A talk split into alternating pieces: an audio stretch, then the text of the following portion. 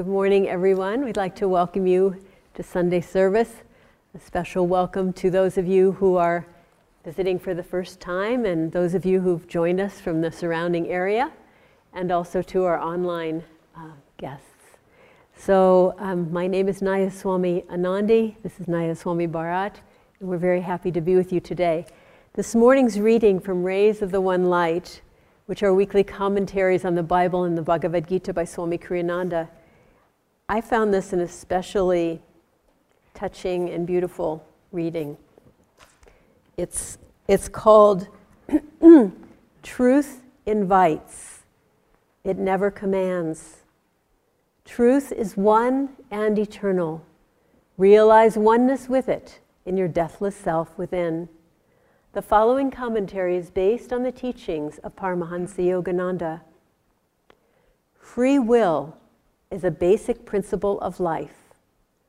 God never coerces, He invites us to live in such a way that we find fulfillment in ourselves.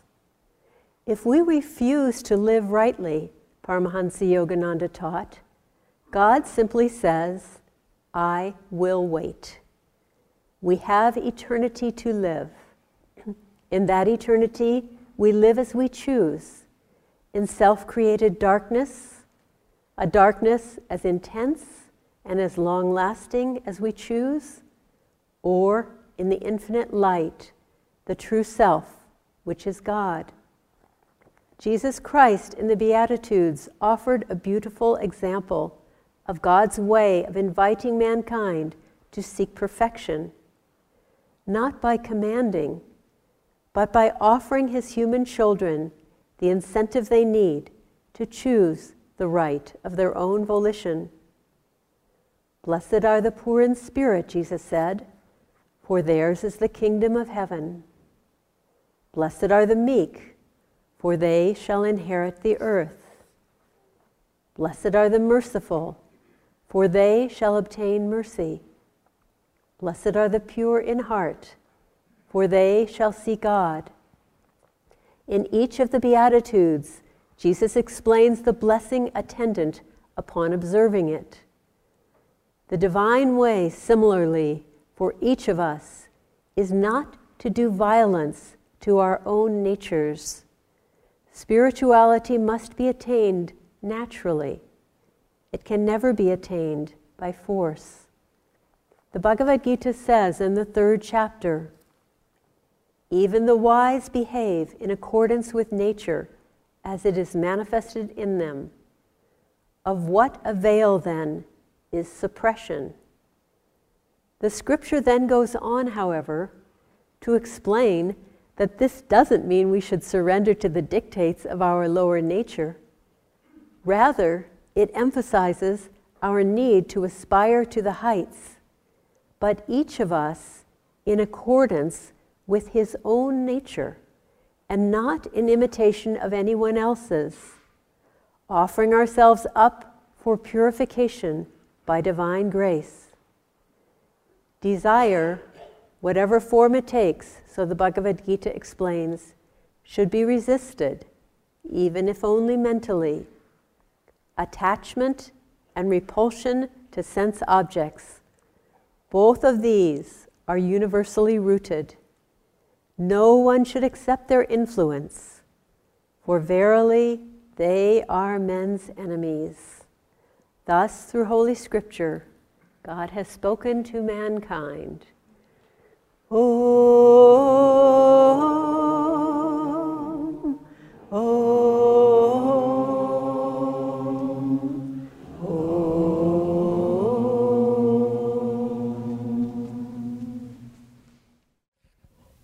Good morning. I'd like to read from Whispers from Eternity. These are mystical poems and, uh, by Paramahansa Yogananda. This is Demand for Fervor in Divine Love. Teach me, O Spirit, to love Thee as wholeheartedly as a miser loves money. Make me attached to Thee as a drunkard is addicted to wine. Teach me to cling to thee as erring ones do to their bad habits. Teach me to be as attentive to thee as a mother is to her child. Teach me to perform my duties diligently, with my attention fully riveted on thee. Teach me to love thee as the worldly man loves his possessions. With the first love of true lovers, teach me to love thee.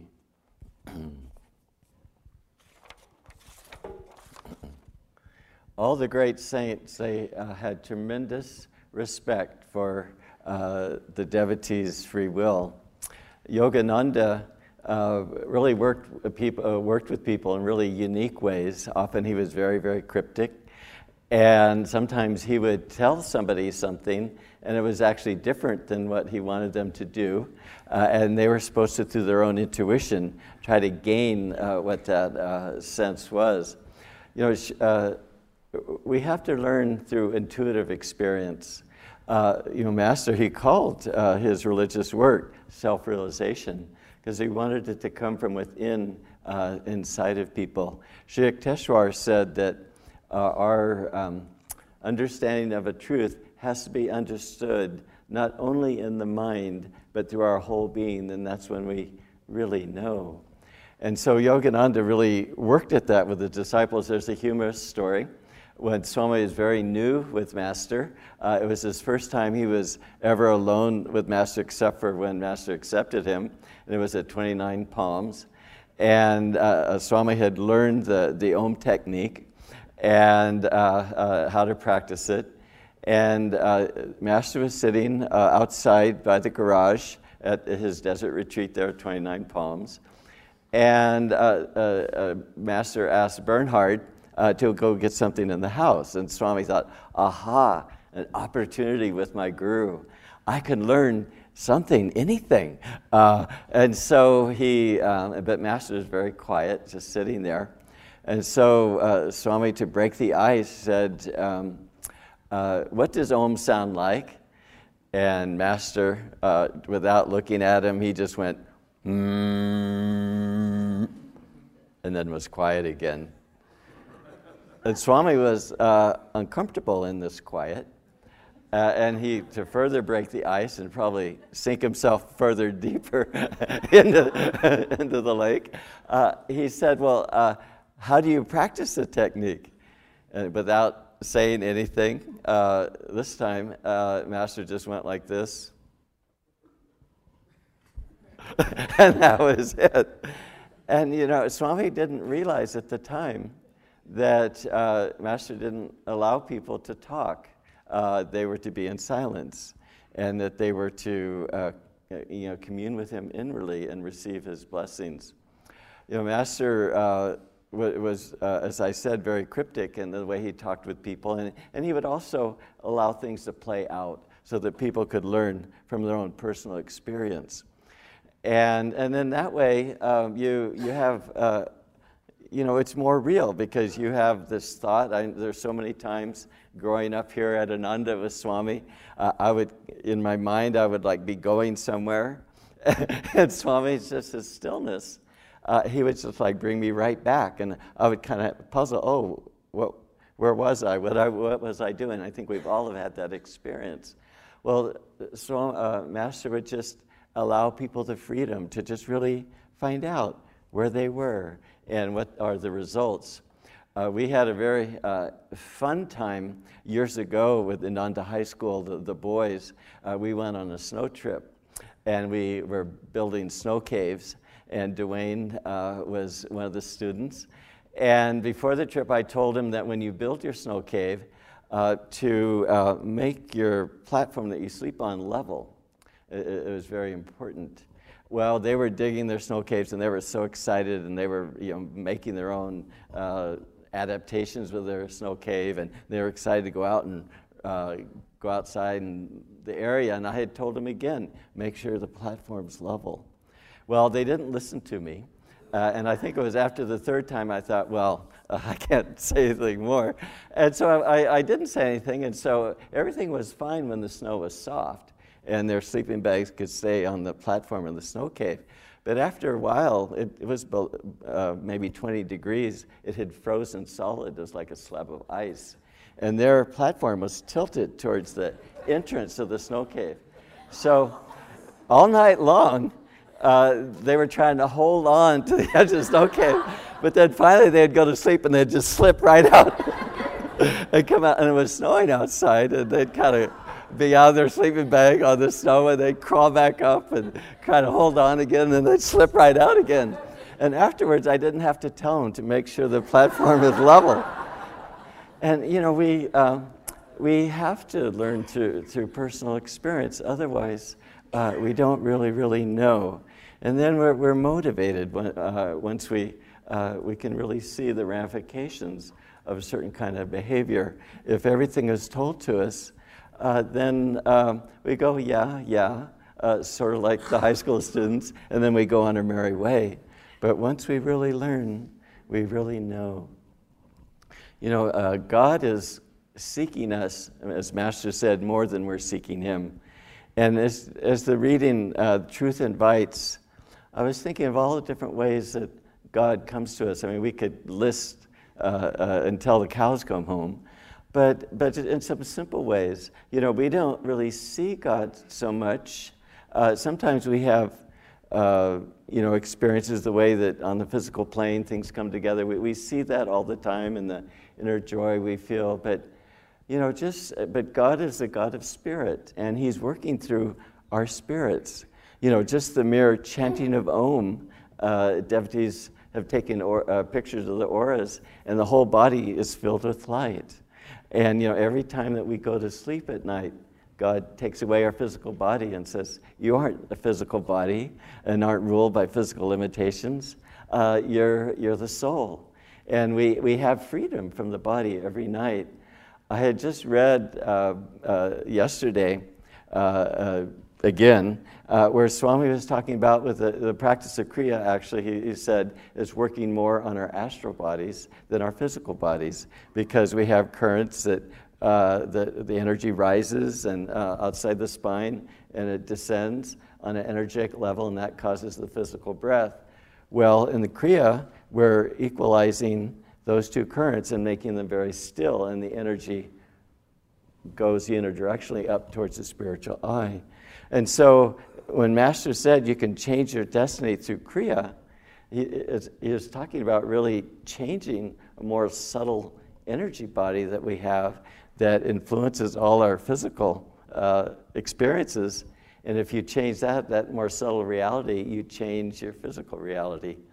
Well, also, Swami said this is what's very fascinating. He said that when the guru comes to the disciple and gives them a divine blessing, uh, his astral body enters into the devotee's astral body. And it's the guru's magnetism that uh, interacts uh, with our astral being, and that's how we get spiritually magnetized. And uh, the guru is changing, enlivening our consciousness uh, with his consciousness, but he's not uh, dominating us in any way. He's just enlivening our own higher self at that time. And so there's so many different ways that God is coming to us uh, all the time. And uh, we just need to be more and more open to that. You know, uh, Master said that uh, it's the great light of God that teaches the soul that when you're in that light, um, you understand and you master everything. And, it's, uh, and, and how, how do we bring that light in? Didn't Christ say, when thy eye be single, uh, the body will be full of light?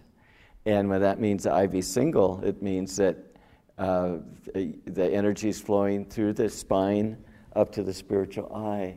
Uh, the two eyes are the eyes of matter, uh, of duality, uh, but the eye of spirit is the, the single eye here. And so, to, uh, you know, great saints have said, in an instant, you can learn truths that would take you decades or a whole lifetime to uh, ponder. I had read when I was writing uh, Deep Nature Play how Maria Montessori said that a young child can learn, I think it was in three years, what it'll take an adult 60 years to learn. Because a child has that natural openness. And so they can learn. Well, just imagine, you know, um, when you're in super consciousness. Uh, I was always struck by uh, when, when Swami said, uh, that is listening to these incredible symphonies that if he ever wrote them down and presented them to the world, people would be agog and amazed. Uh, but they're just passing through his consciousness all the time uh, because God is ever new, joy, ever new inspiration. And that flood uh, of inspiration is always passing through him. Well, every God attuned soul, that is happening to them as well. You know, uh, God wants us to um, see creation the way that uh, we see, uh, the way He sees creation. Uh, being spirit, He's not uh, influenced by vibratory creation. He has created it to manifest all of us so that we can all feel His joy, and we have to have uh,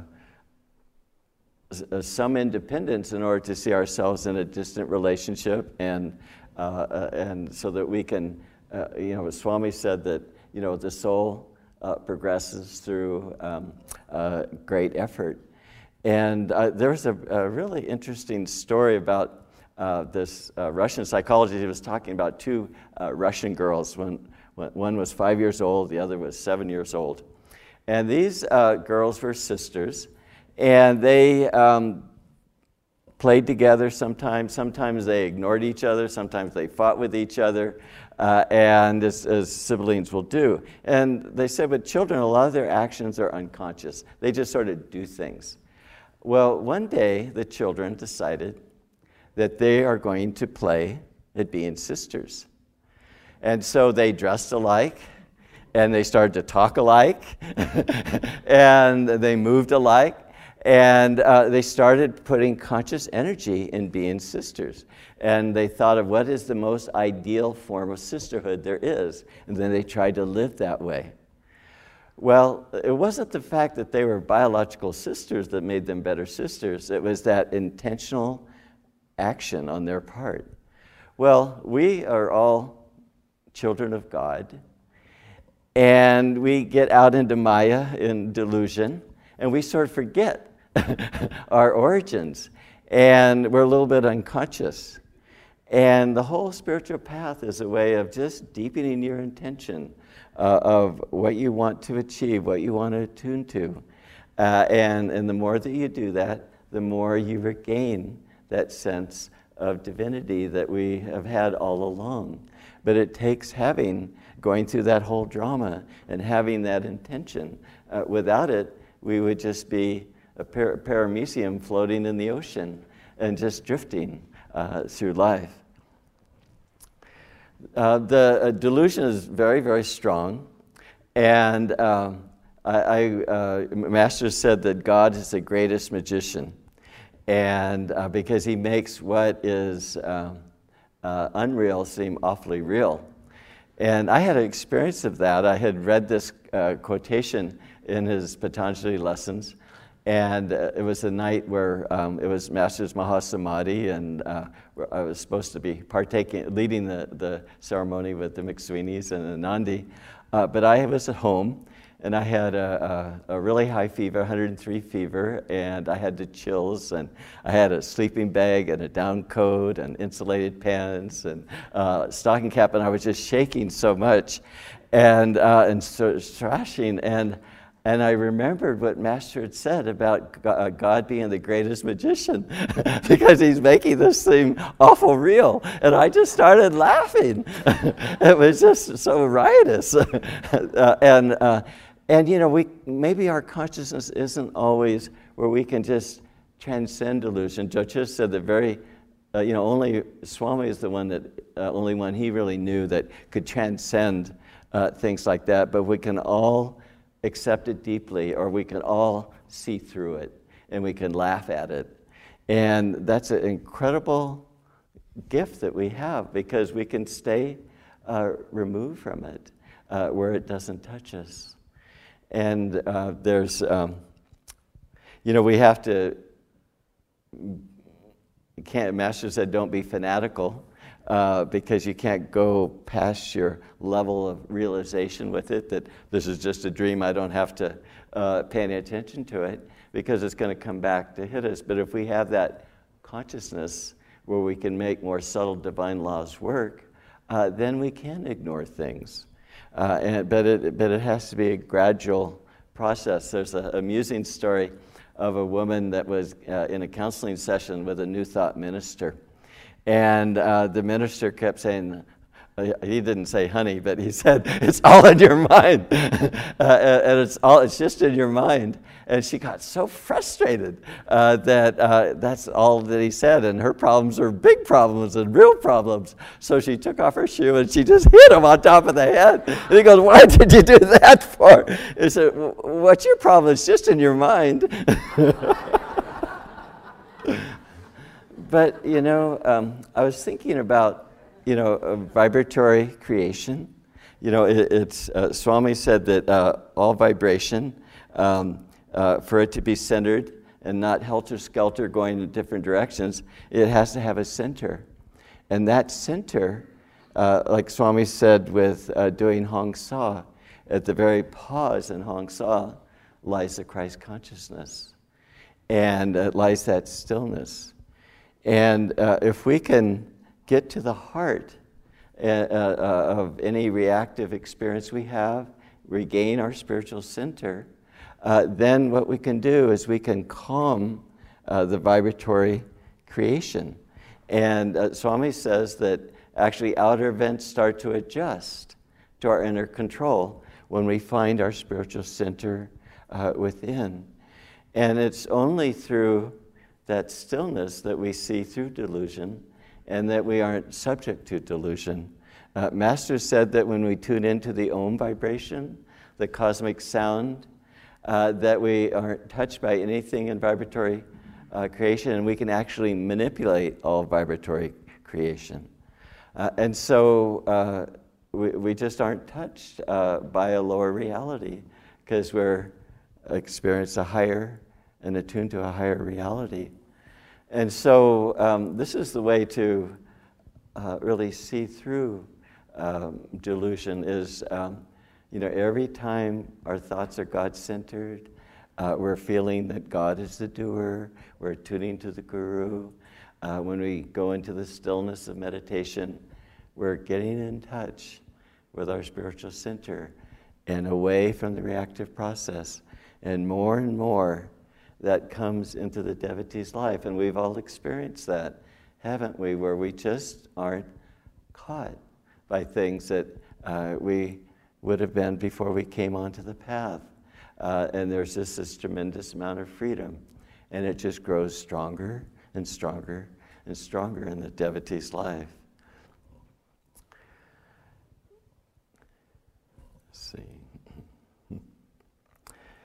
Yogananda, he, uh, he said that um, love is the most, it's the highest, most sublime uh, principle in the universe. And uh, there was a, a man who introduced Master to a London audience.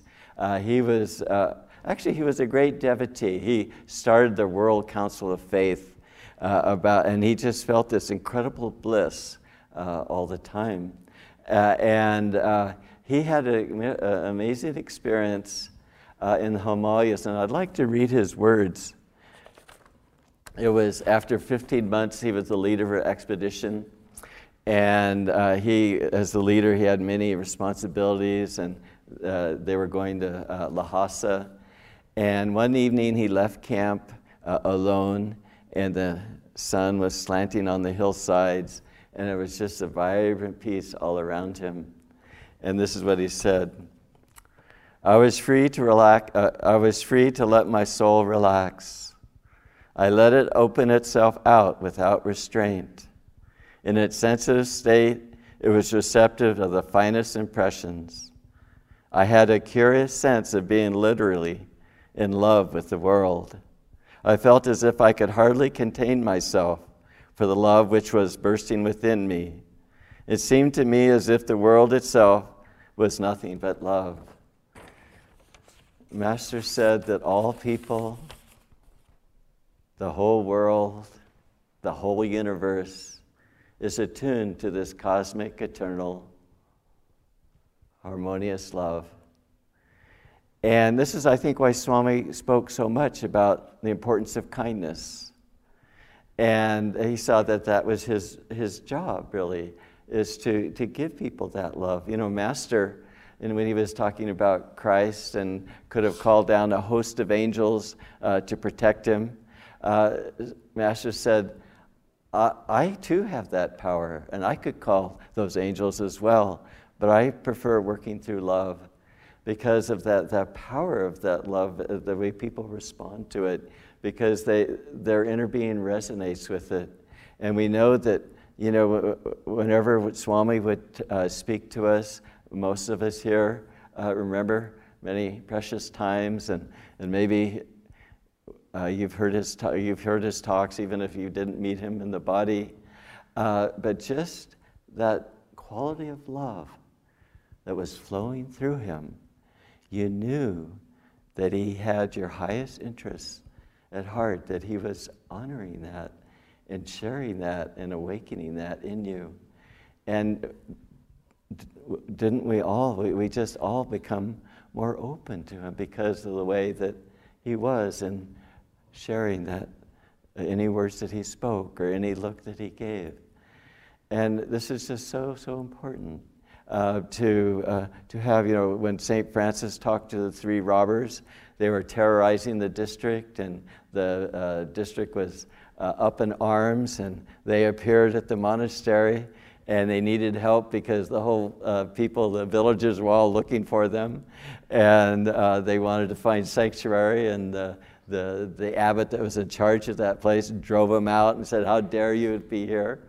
and uh, they went away cursing the abbot and God and everything else. And when Francis came, the abbot, uh, you know, just uh, said, "Well, these sinful uh, robbers came here, and I drove them away from this house of God."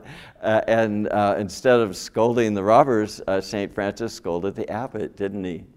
and he said, "You go take this food, and you look for those robbers." And you ask that uh, Brother Francis wants to see them here. And when they came back, Francis talked to them and said, You know, you don't enjoy living this way the way that you do. And, you know, each of those brothers became saintly, uh, saints. Uh, and it's because of that kindness that reached out and they could resonate uh, with that message.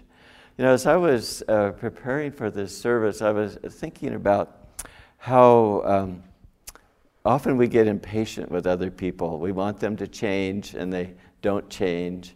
Uh, Jyotish was talking about how many of the world's problems are a result of us wanting other people to change, and uh, people aren't willing to make that change we want them to make. And, uh, and then I thought about, well, God, you know, He's a pretty uh, patient fellow. You know, sometimes he's waited for five million lifetimes uh, for a person to change enough uh, to seek him. And as Master said, God says, I will wait. Talk about patience. And um, what allows God to be so patient? It's because we, He knows that we're perfect right now, that we're a child of God now and forevermore, no matter what happens to us. And as I said earlier, he's not caught uh, by his uh, vibratory creation. And he, and he knows that we aren't caught either. Uh, people think that how could God permit this? Well, he knows on our deeper reality that we aren't touched by it. Uh, we are only learning by it. On Monday, I had a chance to visit my acupuncturist and near Berkeley. And he's quite a, a prominent acupuncturist. And he uh, uh, treats a lot of Buddhist uh, lamas, and, uh, and, a lot of people go to train with him. And he was telling me a story about uh, working with this woman lama who uh, was passing, transitioning, and she had a lot of things going wrong with her body. And he was reading her pulse, and he was trying to help her in any way he could, relieving her suffering and making it easier. And there's a certain point just before she transitioned that she had a perfect health, representing perfect, uh, uh, you know, it's just a perfect pulse. And, it, uh, you know, and, and that was her soul pulse that had been there all along and that uh, was sort of hidden behind all the different things that were happening to her body. And it's the same way with us as we go through life. Uh, we can be touched if we identify with the outer reality, uh, but we can be free if we identify with our inner reality. And you know, the more that we identify with the inner reality, the more patience we'll have for other people, uh, the more compassion and understanding, and the more we'll be able to help them because we'll be able to give them the kindness of love. And the more that we'll be able to help Master in touching them and awakening their hearts uh, to God. Bless us all.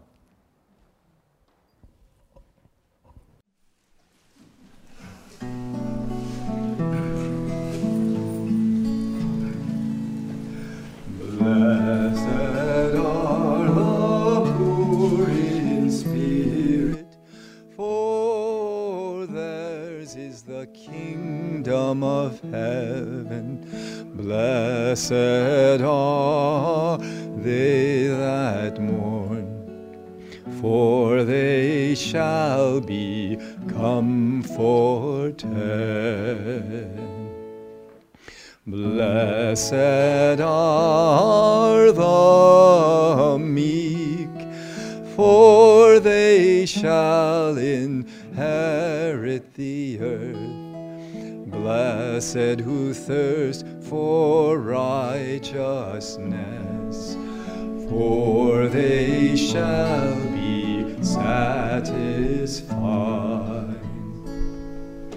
Blessed are the merciful, for they shall